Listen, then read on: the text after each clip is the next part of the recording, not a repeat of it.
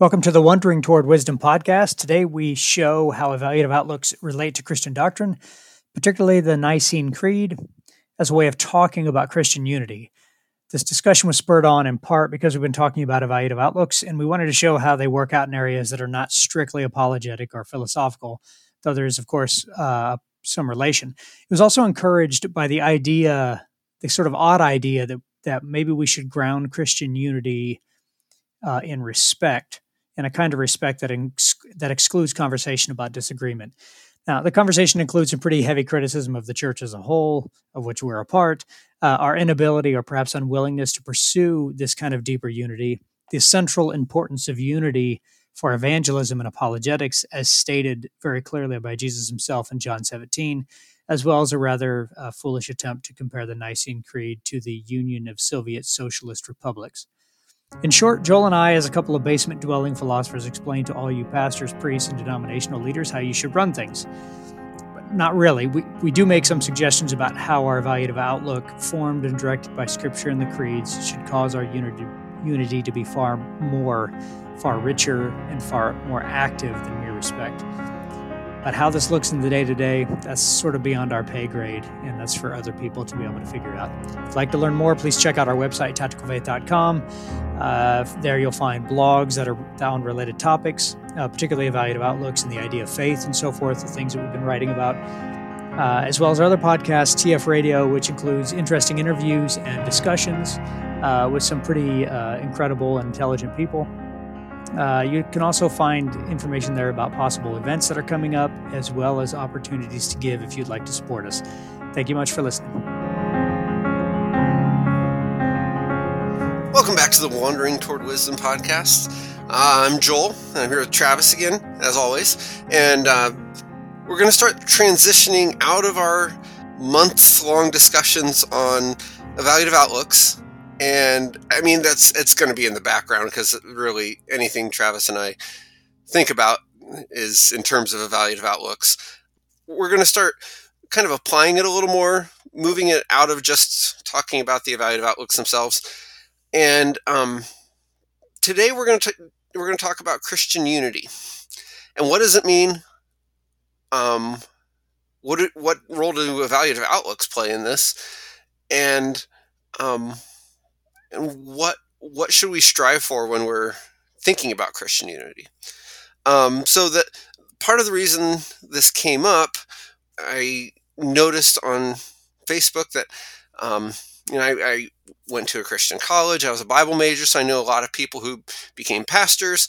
So all over my Facebook feed, I've been seeing things about uh, churches reopening after the the uh, shelter at home uh, stuff related to, to COVID nineteen and you know seeing how different churches have handled it and um, a couple different churches have said uh, we are committed to preserving christian unity by respecting differing opinions on what we should be doing with respect to uh, reopening things after you know after the shelter at home how quickly how slowly and um, saying that we're going to respect others opinions because we prize Christian unity over over that. And one thing that struck me is it seems like like respect might be the wrong framing mechanism that that it's not about it's not just about respecting it's about loving each other um, loving someone who has a different opinion than you is is more about Christianity than just sort of some uh, other ethics. You know, when when we talk about the uh, the golden rule, there there there may be you can. I mean, this is debatable, but there are discussions about. Um, you know whether that shows up in, in other sources but one thing that's that's clear is that's unique to christianity is this idea of loving loving your enemy loving those who disagree with you like actually loving your neighbor um, and not just you know doing to others as you would have them do unto you, but going this additional step. Um, respecting someone's opi- differing opinions, that seems a low bar that lots of people should clear, but Christian unity should push us towards something more than that, uh, towards towards love. Today we're going to talk about how do evaluative outlooks play into this idea of unity? What does it mean for unity to to be about loving those you disagree with, loving loving you know being connected, being united in love despite our differences? Um, we're gonna we're gonna go with it and see see where we end up. Uh, we have some rough ideas where we're to end up on, on this, but uh, we're to talk through it and maybe give maybe you guys are to get a glimpse into how Travis and I process things um, as we as we try to figure out what does it mean um, to apply these things to um, to uh, our lives, uh, you know, as, as, the body of Christ. Right. I apologize uh, for you having to take a glimpse at how we process things, but let's maybe maybe we should start with that with that with the distinction between or what what is sort of implied in the idea of respect because i think i think a lot of people would say yeah we should respect but respect is just a way that love manifests in situations where we disagree with one another right? So someone could someone could just respond and say you're just getting picky about words. You're trying to put some sort of higher value. Uh, but if i think about maybe that's what we should first talk about is what what is meant by respect in this situation. So let's just paint the picture clearly right? There's going to be some churches where uh, the parishioners and the pastor are very much opening up as soon as they possibly can. They think this is all overdone, so on and so forth. And there are other ones that are being very careful and think we should draw back. We should we should hold back, avoid the singing. You know, keep distancing. Have you know go from one service or two services and multiply it out so people have more space and so on and so forth. Um, and people are pretty vehement can be pretty vehement on the different sides of this. And we can go even further and talk about different political views and different leanings on on all kinds of different sorts of issues. Um, what does what does respect? We, we know what it means. Well, it's not really clear to me what it means to respect someone who has a, who to respect. I know what it means to respect someone who has a different opinion. I don't know what it means to respect a different opinion that you feel very strongly is wrong that just sounds like they're just using a word for despise, but replacing it with a nice word. Um, so the question is, what is implied in this idea that we're going to respect those who have different opinions for the sake of unity? Like, what kind of unity? I guess this is the issue, and I think this is the issue you're pointing at. What kind of unity is implied in the idea that we respect those of differing opinions? Full stop. So, so it, it, my my concern is that um, when you is that it, it's when you respect some when you're saying respect differing opinions for the sake of unity it's more of a don't rock the boat for the sake of unity kind of thing. It's a we're going to um, push this to the background and um, and not and just act like this isn't this isn't a concern um, that our difference our differences aren't a concern and i mean it is worth noting that um, the things we agree on in, in, as christians are much bigger and more important than the things we disagree on when it comes to these kinds of things um, so yes on one hand there there is a sense in which we need to put it in its proper place and not let it rock the boat. But on the flip side, um, unity is not homogeneity. It's not everyone being the same or looking the same, looking like everyone thinks the same. But it's it's the hard work of done in love.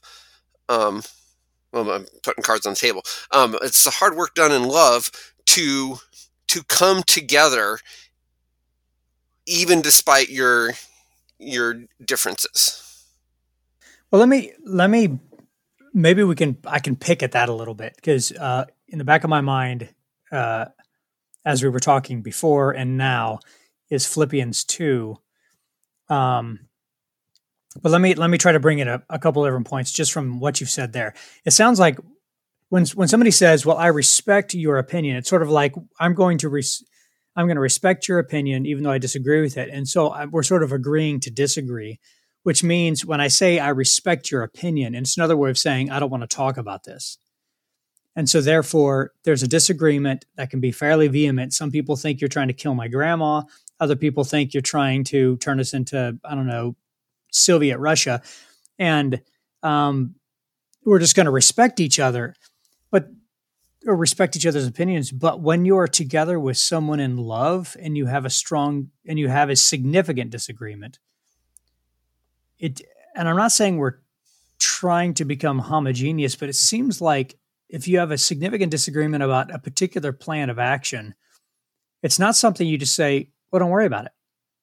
You, right. it leads you to discuss it, not not to hate one another and beat each other down. Like like we tend to think that disagreement must necessarily constitute calling someone Hitler, claiming claiming uh, claiming some sort of moral monstrosity in the other person because that's how you apparently win arguments or get people get your side to clap for you or whatever.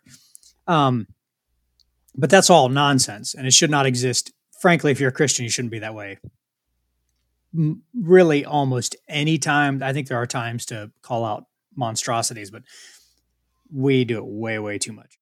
We, we, we need to call out monstrosities that are actual monstrosities, not make monstrosities out of everything that hits us the wrong way. Right. We are surrounded by molehills that we keep declaring our mountains, and they're not. Um, and this happens in the church a lot too. Um, and it seems to me that that what we need to do because because we're so fearful that discussion that disagreement automatically leads us to to enmity and hatred and and moral condemnation because of that we have to simply let's not talk about this but those aren't the only two options not talk about it or hate each other right and it seems to me that this emphasis on respect is is an admittance that, and here's where there might be something valid in what they're saying. It's a way of admitting that we do not have the tools, the means, the training, or the underlying unity necessary to be able to carry on meaningful, healthy dialogue. Yeah. Because it will always devolve into nastiness. Which that right there is very like when, when I when I hear them say we're going to respect one another, that's not a sign that they're choosing a bad path. It's a right. sign that we're so diseased that we are incapable of choosing the right path. Does that, I mean, that's a pretty heavy condemnation right there, but I'm just, it, that's what it sounds like to me. Mm-hmm. Um, churches, I mean, you know, I, I taught at a Bible college for a while, and just the Arminian Calvinist debate, it people were seriously hurt by that debate. And I think in ways that may have even affected severely affected their their spiritual lives because because we don't know how to talk about disagreements without turning into without some sort of weird sort of condemnation and so and you know i'm not i don't actually pull punches in the way i generally talk about about things like this too much. Maybe I should. But the idea of, of respect is a sign that we don't have the cap. We for some reason we seem to lack the capability to have health, healthy, constructive dialogue. Does that does that seem right? Is that kind of what you're getting at? Yeah, that that's ex- exactly what I'm getting at. I mean, you know, I I I mean, when we start thinking about evaluative outlooks and you know the way that we see things, um, you know, I when when I when Travis and I disagree, you know, I eventually get him to my side. But um, in, in all seriousness, now wait a minute. let's, let's, revisit some history here.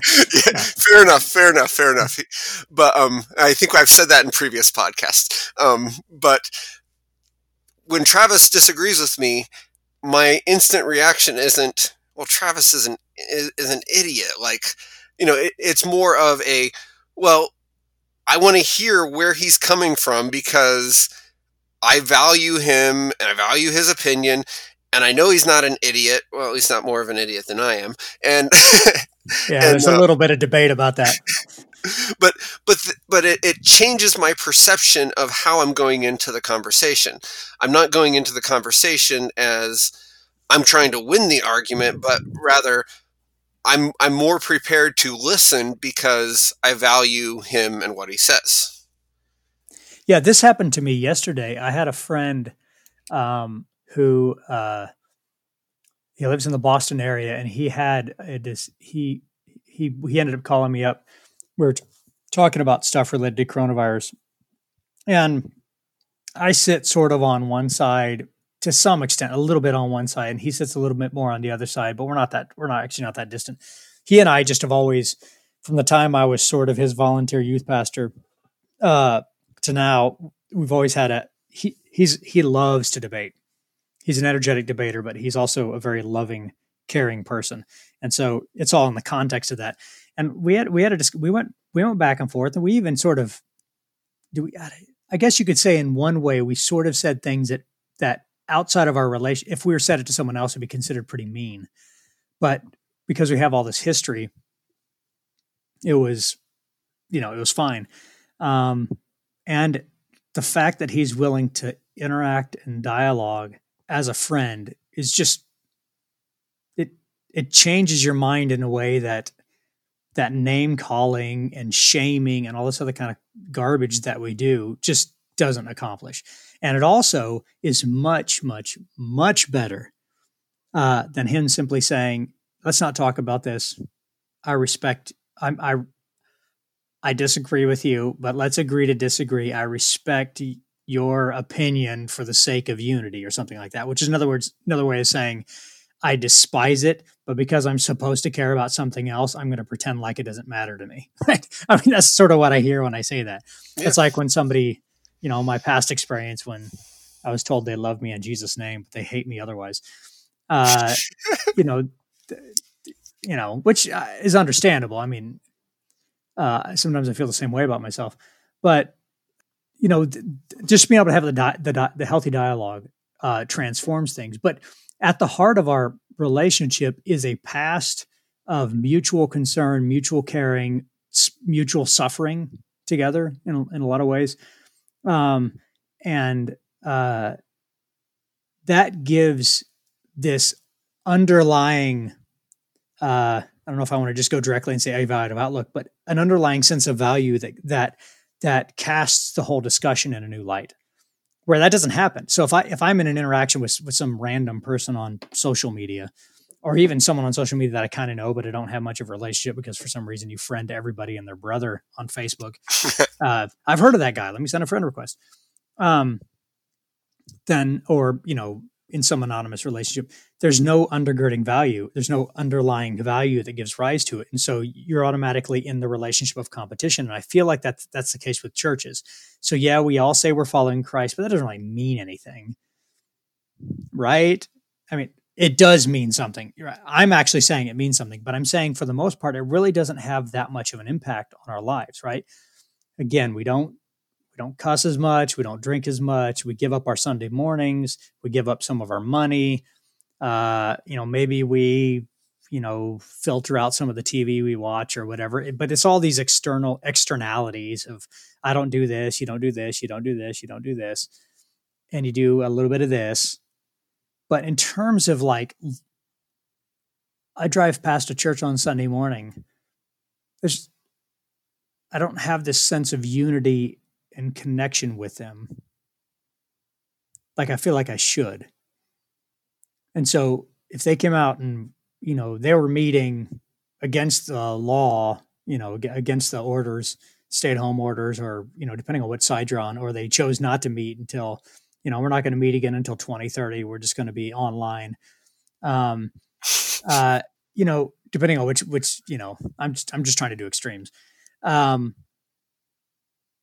I would just look at them as, you know, if I disagree with them, I say, what a bunch of idiots. Like, what is the connection that would make me have that kind of affection with with somebody I don't know who's also a follower of Christ? Um, that would give that underlying value so the whole conversation can be cast in this light of love and concern and so on and so forth. Um, is Christianity strong enough to, to pull together strangers? And is it that we agree on a set of doctrines? Is it because we can all hold to the Nicene Creed for the most part? except for you blasted heretics out there. Um, what is what is it that that where is Christian unity found? And this is this is where I think we start falling into evaluative outlooks, right? Mm-hmm. Um, in fact, arguably the doctrines are there to protect the evaluative outlook. I'm kind of skipping to the end. All right, that's it. Thanks for listening. um, uh, but so I, I, guess how what is the evaluative outlook that gives rise to this unity? And I, I mean, the answer is love or some such, right? Mm-hmm. All right. And, and well, that's all you need to know.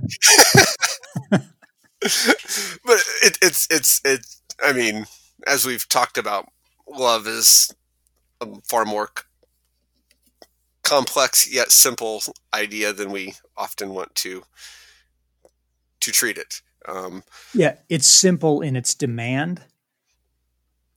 Yeah. Uh, of take up your cross and die for your enemy, mm-hmm. sort of. But in trying to get it to ma- to manifest in practical elements in our lives, there's too much of us against it. Mm-hmm. Um, and so we qualify, qualify, qualify, condition, condition, condition, and then that gets to the point where loved almost doesn't mean anything because again, so it's been so qualified with different conditions that loving my pizza and loving my neighbor, I actually love pizza more. Uh, pizza doesn't wake me up in the middle of the night to help him get up because he fell, and so um, Actually, pizza does sometimes wake me up in the middle of the night. Depends what uh, pizza you get. Yeah, exactly. but uh, but you know, there's so so how how does this manifest? Let's let's talk about this because we're trying to talk about Christian unity, and obviously the church is about as unified as the international. I don't know, as I don't know, China and and the U.S. right now. We're about on about the same term. So we've got you know, I don't know how many different denominations, and we split every time somebody disagrees on carpet color or whether drums should be in the service. Um, what is it that should be drawing us together? We have to evaluate outlook of love. All right. What is it? How does that actually work out in a practical way? I guess. Or maybe you can answer a different question. I'll, I'll, I'll give you the Sunday school answer. Jesus. Um, but it, right. I mean, it, it, it, is it is the answer. Um, you know, it, when when we look at the way Christ lived his life, when we look at the way that, um, you know, he the way he talked about unity, the way he thought about. It. I mean, if we look at John seventeen, you know, when he prays for for the unity of the disciples you know, and um, he he pray also prays for the unity of the church. Um, you know, he in in John 17, 21, he says, you know, I pray that they about the church, I pray that they will be one, just as you are in me and I am in you. I pray that they will also be in us, so that the world will believe that you sent me. I've given them the glory that you gave me, so that we can be they can be one just as we are one. I'm in them and you are in me, so that or so that they will be made perfectly one. Then the world will know that you sent me, and that they that you have loved them just as you have loved me. It, the the unity, you know, he keeps talking about love. He talks about being in the Father, in in the Son, in us. All of these things. It, it's you know, it's a sense of being like Jesus, um, being in Jesus. Um, and you know that that's that's a difficult idea to wrap our minds around sometimes because I think we, um, you know, while, while, this language is in Scripture as well, but you know, we talk about inviting Jesus into our hearts, and and, and that language is is is not foreign to Scripture, but this language of being in Christ, in Jesus, more you know, of moving ourselves into in you know or not even moving ourselves but but realizing our that we are in christ um and living as as because we are in christ um what does that look like?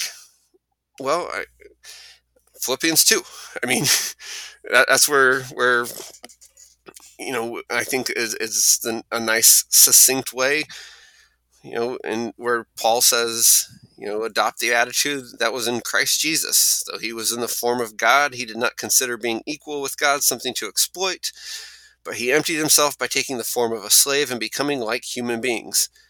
When he found himself in the form of a human, he humbled himself by becoming obedient to the point of death, even death on a cross. Therefore, God highly honored him and gave him a name above all names, so that the name of Jesus everyone in heaven and on earth and under the earth might bow and every tongue confess that Jesus is Lord to the glory of God the Father. So we empty ourselves. I mean, it, we we ask, what does it mean to show that other person love? And if we're all asking that question, that's going to look. I don't even know what that's going to look like because it's such a foreign idea. Yeah, and it's not just like if we're talking about the church's witness in the world today, like the John 17 passage is so it's like a mind-blowing passage. There's so much in just the last 6 verses of John 17. Um, some of which you uh, read that that that are like they're dramatic and then they're then paul is explaining in, to some extent how to apply this in philippians 2 um, but he's like uh, he says that they may become perfectly one so that the world may know that you sent me and love them and loved them even as you loved me. So what we really need to do to get people to recognize you know come to jesus is to have i don't know a cooler church service or maybe a more ancient church service, depending on your leanings. We need to have this, we need to have that event, we need to have these things for the kids and that thing for the adults and this for that. And we need to make sure we don't ask for money up front because it gets on people's nerves. Or maybe we need to ask, ask for money because then we need to know that people have to sacrifice and we need to, you know, need to, you know, what, what we need above all is to become perfectly one so that the wor- then the world may know because when the church is functioning in the same way as the world, but just has added on God and some rules, everyone's looking at him going, Why would I believe in that God? Why do I even care? You're just the world, but you're not allowed to do quite as many things, and you have a few extra entities that you believe in. And, the, and, and you claim that you're going to get some bonus afterlife about it. Yeah, and I don't need an afterlife to be good. I know that murder's wrong, and I'm not going to murder people because I know it's right not to murder people. I don't need to be threatened with hell not to murder people. Um, and and you hear this is where all the arguments when the and this in order to really understand what I'm trying to get at, you really if you haven't listened to the previous podcast, that you should come up because it, you should because it'll explain sort of what I'm getting at, but we, we function according to the basic power structures of this world. We try to maintain control uh, through some sort of tertiary doctrinal purity. And the, the distinction between denominations, a lot of them is so minimal and so, and a lot of it, I'm going to shut up. Just know that I have a little bit of a sore spot. Don't need to become Catholic well, but here's the interesting. I'm not saying you should be. I'm I'm not a Catholic, but uh, uh, what I think there's a lot of draw with people to go into the Catholic and Orthodox churches. It's become a pretty big movement because they're looking for they're looking for a sense of of of oneness. They're looking and they're looking for a, a an attachment to ancient ways, right? And we're like always trying to change the church to to try to try to be kind of cool or try to be more inviting. You know, we're going to take out the, the denominational name out of our church and just be community church and, you know, whatever, blah, blah, blah, community church. That way it doesn't look like we're, we're planting our flag anywhere doctrinally, which, you know, I don't really have any problem with that. Go for it. That's maybe a great, great idea. But the key element is that we may become perfectly one, right? Mm-hmm. The glory that you have given me, I have given to them. This is Jesus praying to the Father, that they may be so the glory that you have given me, I have given to them. But what is that glory? I feel like I'm heading into a sermon here. It's not clear to me, except, I mean, Jesus' highest glory was, I guess, death on a cross, right? That's when he was lifted up and would draw men to himself. So I, that might be what he's referring to. I don't know.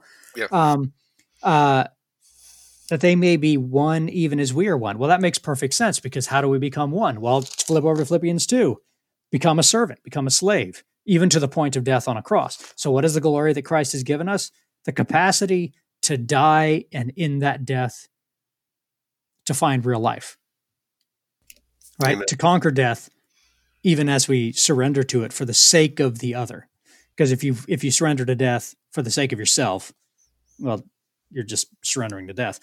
Um, and so I've given that to, to, he's given that to us that we may be one even as even as Jesus and the Father. Sorry, I'm switching the pronouns here, but this is Jesus that they may be one even as we are one. I in them and you and me that they may become perfectly one, even as the Father, even as Jesus and the Father are one. Right, and we all know Jesus and the Father are one in the same way that Baptists and Presbyterians and Catholics and Anglicans and Episcopals and Lutherans and I mean, can I go down all the thousands of denominations and divisions that we have, starting with the Orthodox and the Catholic division and you know ten whatever it was over the filioque controversy. Um, so well, ostensibly over the actually a lot of other stuff. The and from that, when we become one like that, uh, Jesus wants us to become like one like that, so the world may know that you, the Father, sent Jesus and loved them even as you loved me. And then he, he says this I made known to them your name. This is verse 26. But They already knew God's name, right? It's Yahweh. What, well, I mean, but name means it doesn't mean, you know, Jeff it means who you really are.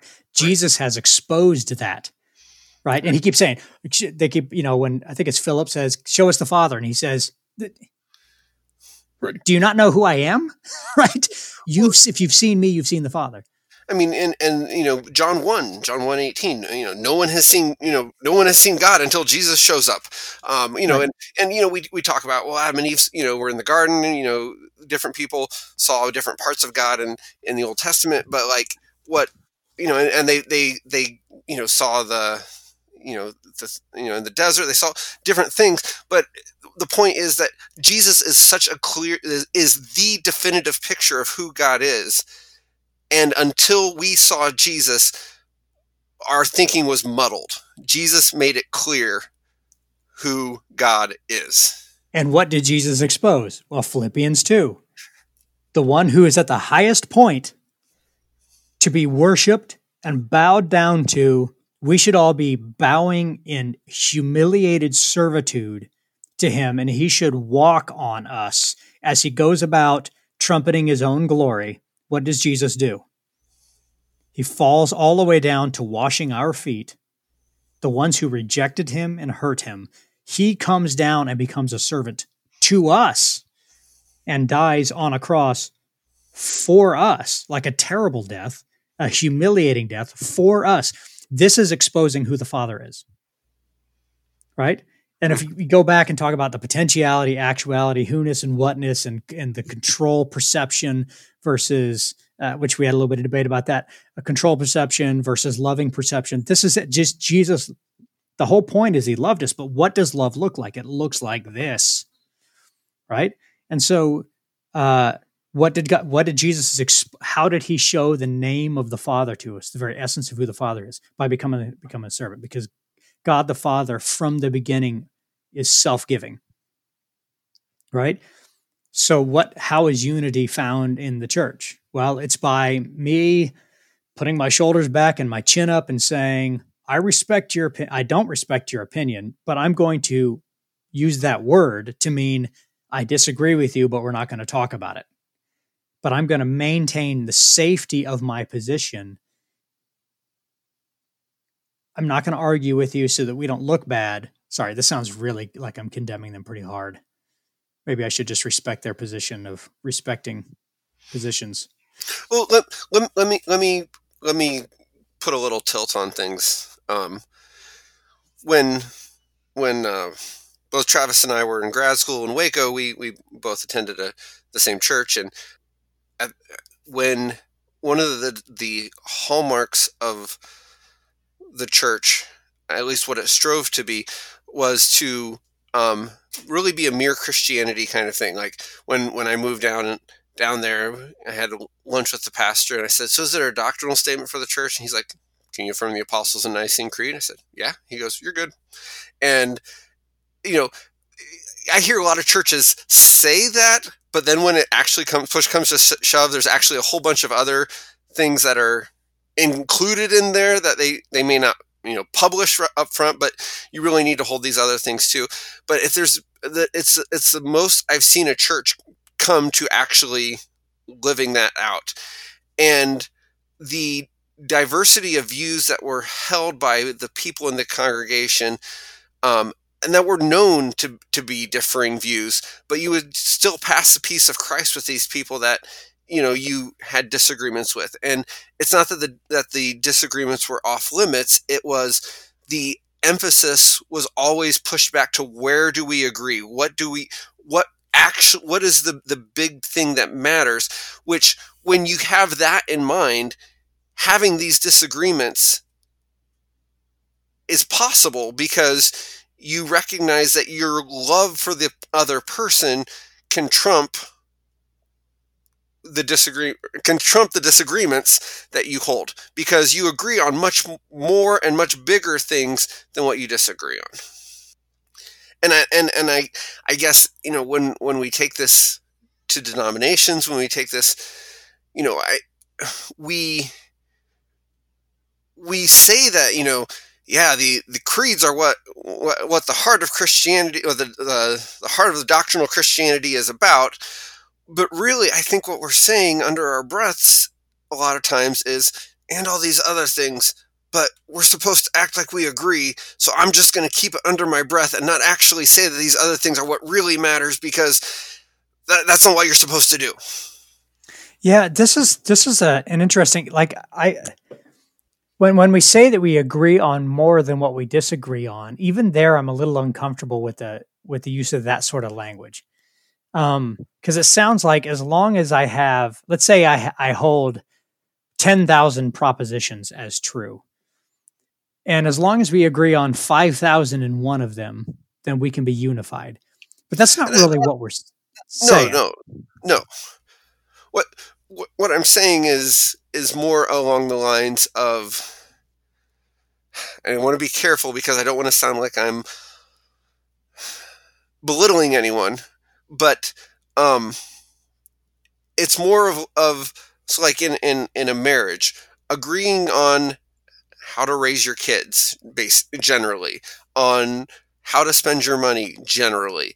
Those those are some big things, and you can if you agree on those, you can disagree on what kind of TV show you want to watch at night or yeah can- let's well let's let's let's let's use the raising the children thing as as as an example because there's a lot of uh i don't know particularly nowadays maybe nowadays where you're interacting a lot and everybody has 12 15 different books on how to raise their children and they're all correct. Um and you get together and you're all uncomfortable because you're all, you interact with your children differently based on what who's your savior in terms of raising children. And uh um but there's a sense in which if you and your wife or husband, uh, if you ag- if you both agree that you love your children and you want them to grow up to be well, then you may have have dramatically different perspectives on how to accomplish that. But you don't look at the other person and say, "You just hate my children." Right. Right? You because because you both know if you both truly believe that the other person desires what is best for your children, then you can have constructive conversations and you're willing to look at evidence. You're willing to change your mind because the problem is once we start disagreeing, if I start disagreeing with my wife about how to raise our children, I, as soon as the disagreement arises, I stop thinking about the children and I start thinking about winning. Mm-hmm. Right, I start thinking about me being the importance of me being right. I don't want to be humiliated by being shown to be wrong. And so I begin to argue even to the point of absurdity to make sure I win. But you see how suddenly I'm not acting as Christ as a servant to others, in this case to the, to the children. I'm now trying to bolster my own glory. I'm not receiving glory, from the Father or from Christ who gives it to me, I am trying to gobble it up myself and make it my own at by by by destroying the glory of someone else. I just need to beat her, uh, defeat her in the argument, so that that way I win and then I'm shown to be right. But right. suddenly the children don't even matter anymore. All that matters is me, and right. that's that's the problem that that comes up a lot. So if you if and and and at that at that point, then of course my wife or whoever's having the discussion would begin to suspect that I'm not concerned about the children. I'm concerned about winning. The problem is at that point is that she's right. I am only concerned about winning. And I've lost the vision of of the good that we're aiming toward together. Exactly. Right. So uh, part of it is we have to we have to if, if we're going to be unified as a church, we have to look at those with whom we disagree. And I th- I think there are some limitations here, right? Mm-hmm. I think if someone cannot embrace the Nicene Creed, there's a point where I'm going to say, I mean, if you're on one side of the filioque controversy or on the other side, I'm willing to go along with that, even though I know which side is the right side. But uh, but you know, you're allowed to be a little bit wrong. But if you're rejecting the fact, if you're rejecting the idea that Jesus is God from God, light from light, true God from true God, begotten, not made, then you're you're not a Christian. There are some limitations, but even there, I feel like we're going to get into some deep territory here, and I want to be careful. But let's so when we're talking about what we consider tertiary doctrines, so or maybe secondary, the Calvinist Arminian debate uh, questions of what kind of music to use, how you're supposed to dress, whether you should have, uh, whether there's you know seven sacraments or you know or whatever. Uh, uh, those are those are not nearly as important as the central creeds. But this, even the central creeds, I think, arise out of they're there to protect a fundamental evaluative outlook, right? Because the Nicene Creed didn't exist right? People weren't affirming the Nicene Creed in the first few centuries. Right? When did the Nicene Creed appear? Was it the 400s? 325. Okay, fourth century is what I meant. Yeah, so the, so from for about 300 years there was no Nicene Creed to affirm, but the Nicene Creed arose I would say naturally as a response. So let's talk about let's just talk about if I can. I'm probably taking this off in a different direction. Pull me back and it's we're at 40 minutes so we don't want to go too long. I don't think, um, especially after Joel made fun of me last time. But um, you look at something like the like the debates about Jesus, debates about uh, you know whether Jesus was fully God or whether he's some sort of mix or whether he was a secondary, you know, uh, whether he's some sort of lower lower level divinity, sort of semi divinity or whatever. And uh, the simple this this the church was worshiping Jesus from from the beginning. They were worshiping Jesus, mm-hmm. and they're trying to develop a creed, or they're trying to. They're having these controversies about who Jesus is, and what the people kept pointing back to was, "We've been worshiping Him from the beginning. You're only supposed to worship God." At least in the uh, what is it, the latria uh, idea of worship, where the word idolatry comes from, the worship of idols. There's there's there's giving worth to to a human or a lower lower entity than God that is appropriate, and that's there's another word for it, and I, it slipped my mind. But the latria kind of worship is the worship that can only be given to God. They've been doing that to Jesus from the beginning, or toward Jesus from the beginning.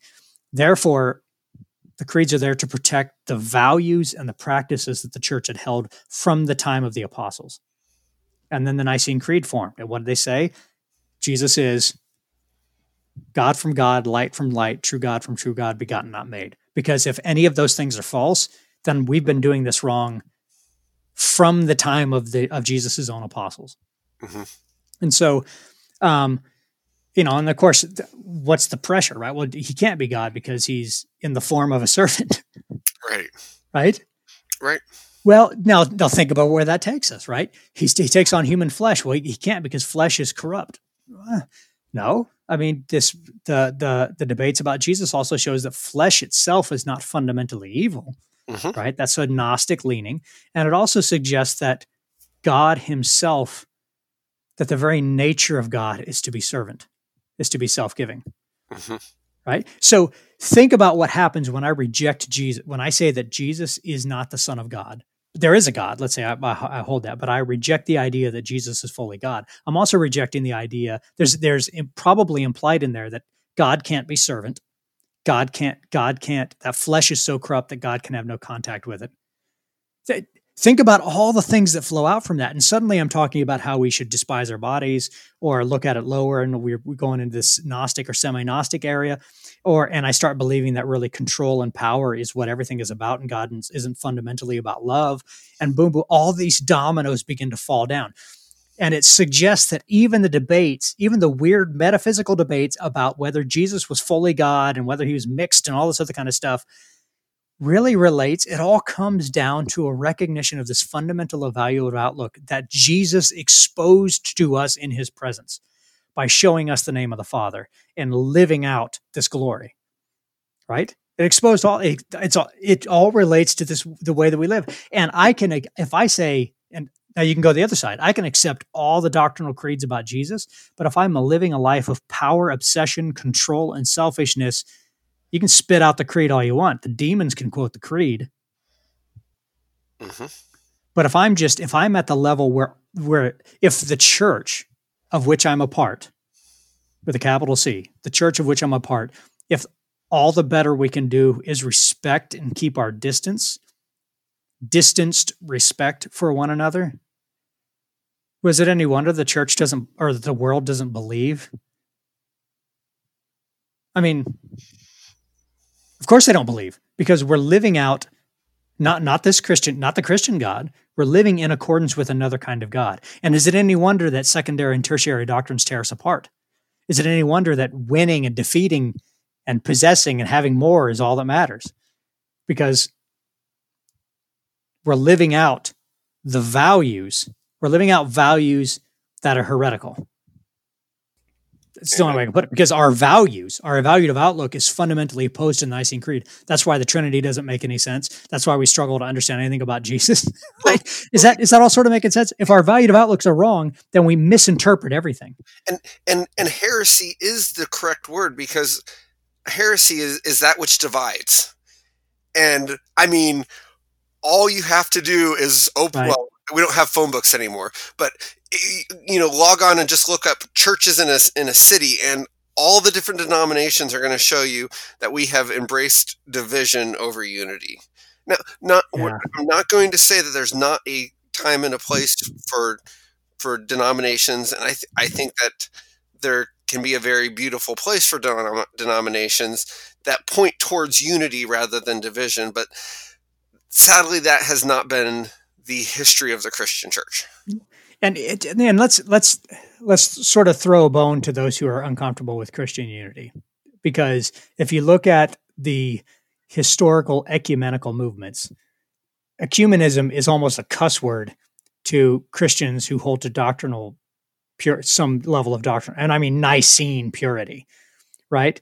Um, and the idea that holding scripture to be really of any value at all, as soon as you become ecumenical, is always a boiling everything down until you can find unity because you don't believe anything, not anything really in particular. I mean, there's something about Jesus that's kind of important. The Bible's kind of cool. You maybe throw that alongside your other books, but yeah, let's just not believe anything. That way we can all get along. That's kind of historic. I mean, that's a little bit rough, but that's kind of historical ecumenism. Um, that's not what we're talking about. No. We're talking about an ecumenism d- directly derived from what Jesus is saying. Jesus is saying in John 17, and Paul is explaining in Philippians 2. Right. And it has to come from self-sacrifice. It has to come from from servanthood with one another.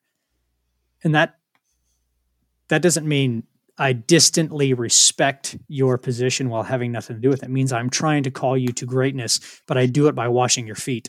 Right. I call to try to call you to correctness, but I do it by sacrificing myself, right. not by trying to win. You, anyway, unity of respect is ecumen- ecumenism. Um, I mean, because that's that's right. I mean, it, it's it's where where can we where can we agree? Let's ignore everything. Let's minimize everything else. but that's not yeah like travis said that's not what we're saying we're we're saying it is a unity in love and that doesn't mean that we're going to have perfect agreement. That doesn't mean i mean in fact we're probably going to continue to not have perfect agreement. Um, i mean any of us who are married know that loving someone sacrificially doesn't lead to perfect agreement. Um, the but yep. you know the uh, colin gunton in his book the one the three and the many he talks about how unity is not homogeneity. It's not about everyone thinking the same being the same that's not what uni- unity like I said earlier, requires the hard work of love, requires that self sacrificialness, and that is what binds you together. That's what unites unites us. It, it, it's the way we love each other. I mean, as as cheesy as that you know '70s Christian song w- was, it gets it right. Um, they'll know we are Christians by our love. I mean, now, granted, you know, we can talk about how some of the the other things with the song might not be good fits or or how easily it is to misunderstand what that means like which we we've spent this whole podcast doing. Unity isn't easy. The thing to keep in mind this prayer in John 17 is right before he's arrested. So as he's about to go to the cross what does Jesus pray about he prays about unity he prays about being united in love and um, I yeah, but how often do we hear any anyone really wrestling with unity in a deep sense, other than something that looks like ecumenism? I mean, it we we need to. I mean, part of it's because it is messy and it it gets ugly, it, but it's beautiful in the end if we yeah. are really willing to do this. Exactly. And and there and what we're trying to do, I hope I hope what we're trying to I hope what we're showing, this is what we're trying to get to is that we're trying to trace this, you might call it this middle path, even I'm not sure it's middle at all, between trying to establish a unity by forcing uh, stringent doctrinal requirements way beyond the Nicene Creed. So, you know, if you're an Arminian, you're basically a Pelagian and you need to be kicked out of the church uh, or or whatever, you know, go down the list of, and you can go the other way too. Or the ecumenism where you you respect one another's positions and therefore say nothing about it just to try to get to the point where you you come to that thing that you agree on which is almost nothing.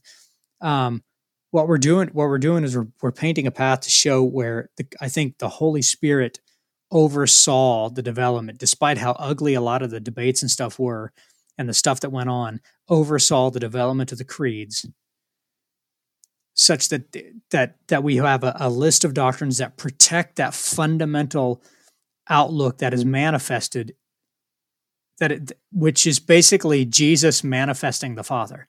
If you're going to see things correctly, you need to see them as best you can from from God's position. And that doesn't mean valueless object objectivity. It means seeing things through the eyes of love, love and servanthood. And that from love and servanthood blossoms this creed because if you reject any part of the Nicene Creed, you lose that, right? If God didn't create the heavens and the earth, you know, if it came from someone else, then whoever God is doesn't really matter. If Christ isn't fully God, then he hasn't manifested the name of the Father, and, and the Father isn't, as far as we know, fundamentally a servant. And you can go down to the Holy Spirit and the unity of the church and so on and so forth. Um, if you can't trust the Holy Spirit, you can't trust any of this, and we don't know if there's, you know, we can't trust what has been handed down through the church. Anyway, there's a, there's a whole list of things we can go on. So this the creeds themselves are protecting that. In some ways, what we're talking about is extremely strict doctrinal purity, but it's for the sake of something else, right? If somebody reads again, if somebody if somebody disagrees with part of the Nicene Creed, it might be because they've rejected the fundamental outlook of Christianity, or it, could be because they were taught it or understand it through a wrong perception, and therefore they're almost correct to disagree with it because they because they're reading it wrongly. And what we need to do is is coax them back in to understand. Coax them. That sounds like we're trying to be some sort of sneaky guy in a van with candy. But what I mean was we try, try to try to describe it to them in such a way that they understand the value that lies that lies at the heart of it. And then they read it correctly and they see, I think it's hard to, when you look at the Nicene Creed from this way, it's hard to see it as anything but beautiful.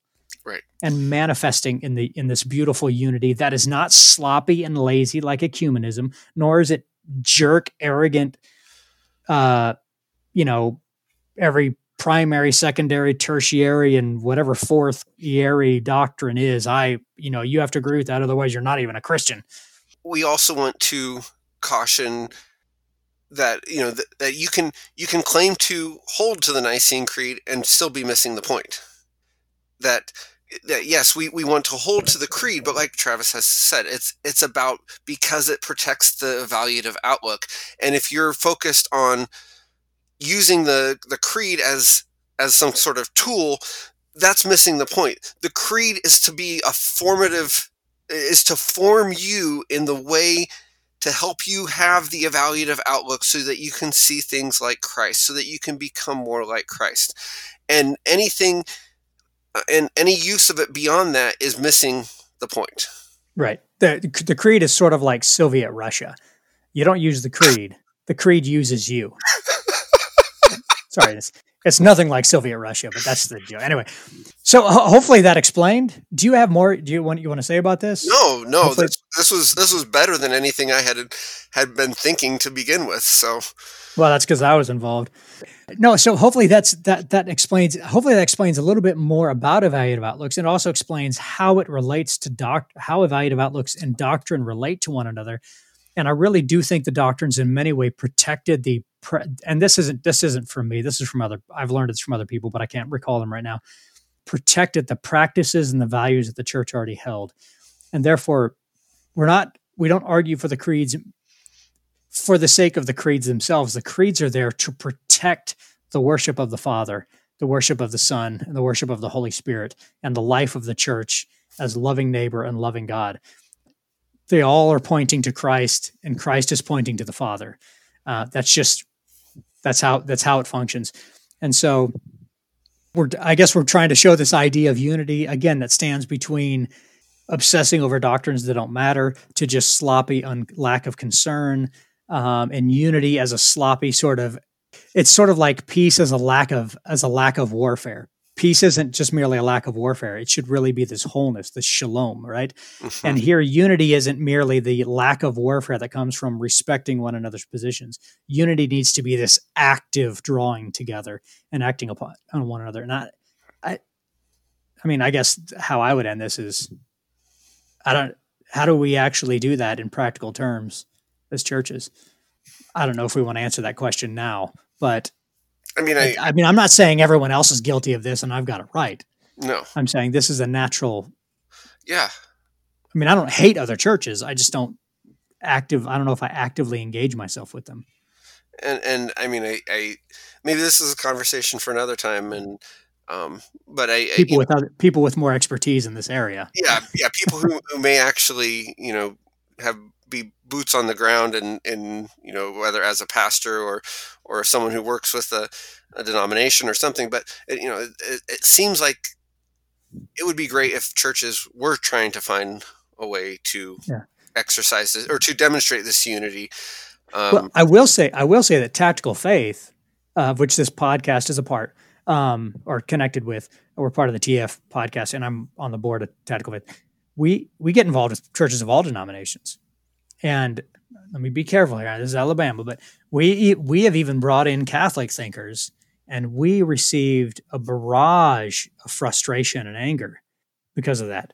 Um, we've done interact we've done interviews with with Tremper Longman and got a barrage of frustration and anger with that because some of his positions don't line up with what a lot of politically conservative Christians hold. Um, and some of the some of the criticism is pro- is appropriate the issue is uh, we don't have any problem with people being critical at all. That's what we're here. That's what we're here for. What we have a problem with is when people say, "You you talked with someone that disagrees with my political stance. You can't be a Christian," and you're going, "Okay, I mean, look, I, I think that's in John 17 somewhere, where if you don't, if you have a different political view, it's because I don't know. There's something there about may they all be one except those who don't have the right political view. And I know you're saved partly by having the right political view, That's somewhere in the book of Hesitations. um, the idea is not, and this is what tactical faith is about, and this is part of what Joel and I are trying to do too. Is we're trying to open up the possibility for people to think a little more deeply and to draw together. And I'm not trying to make an advertisement for tactical faith. It's not like we make any money out of this anyway, but um, but but that we we we create a place for dialogue, for growing in the faith, and a place where we can disagree with one another without automatically assuming that the other person is an instrument of Satan. Amen. So, on that note, thanks for listening. This is Travis. This is Joel. Have a great day.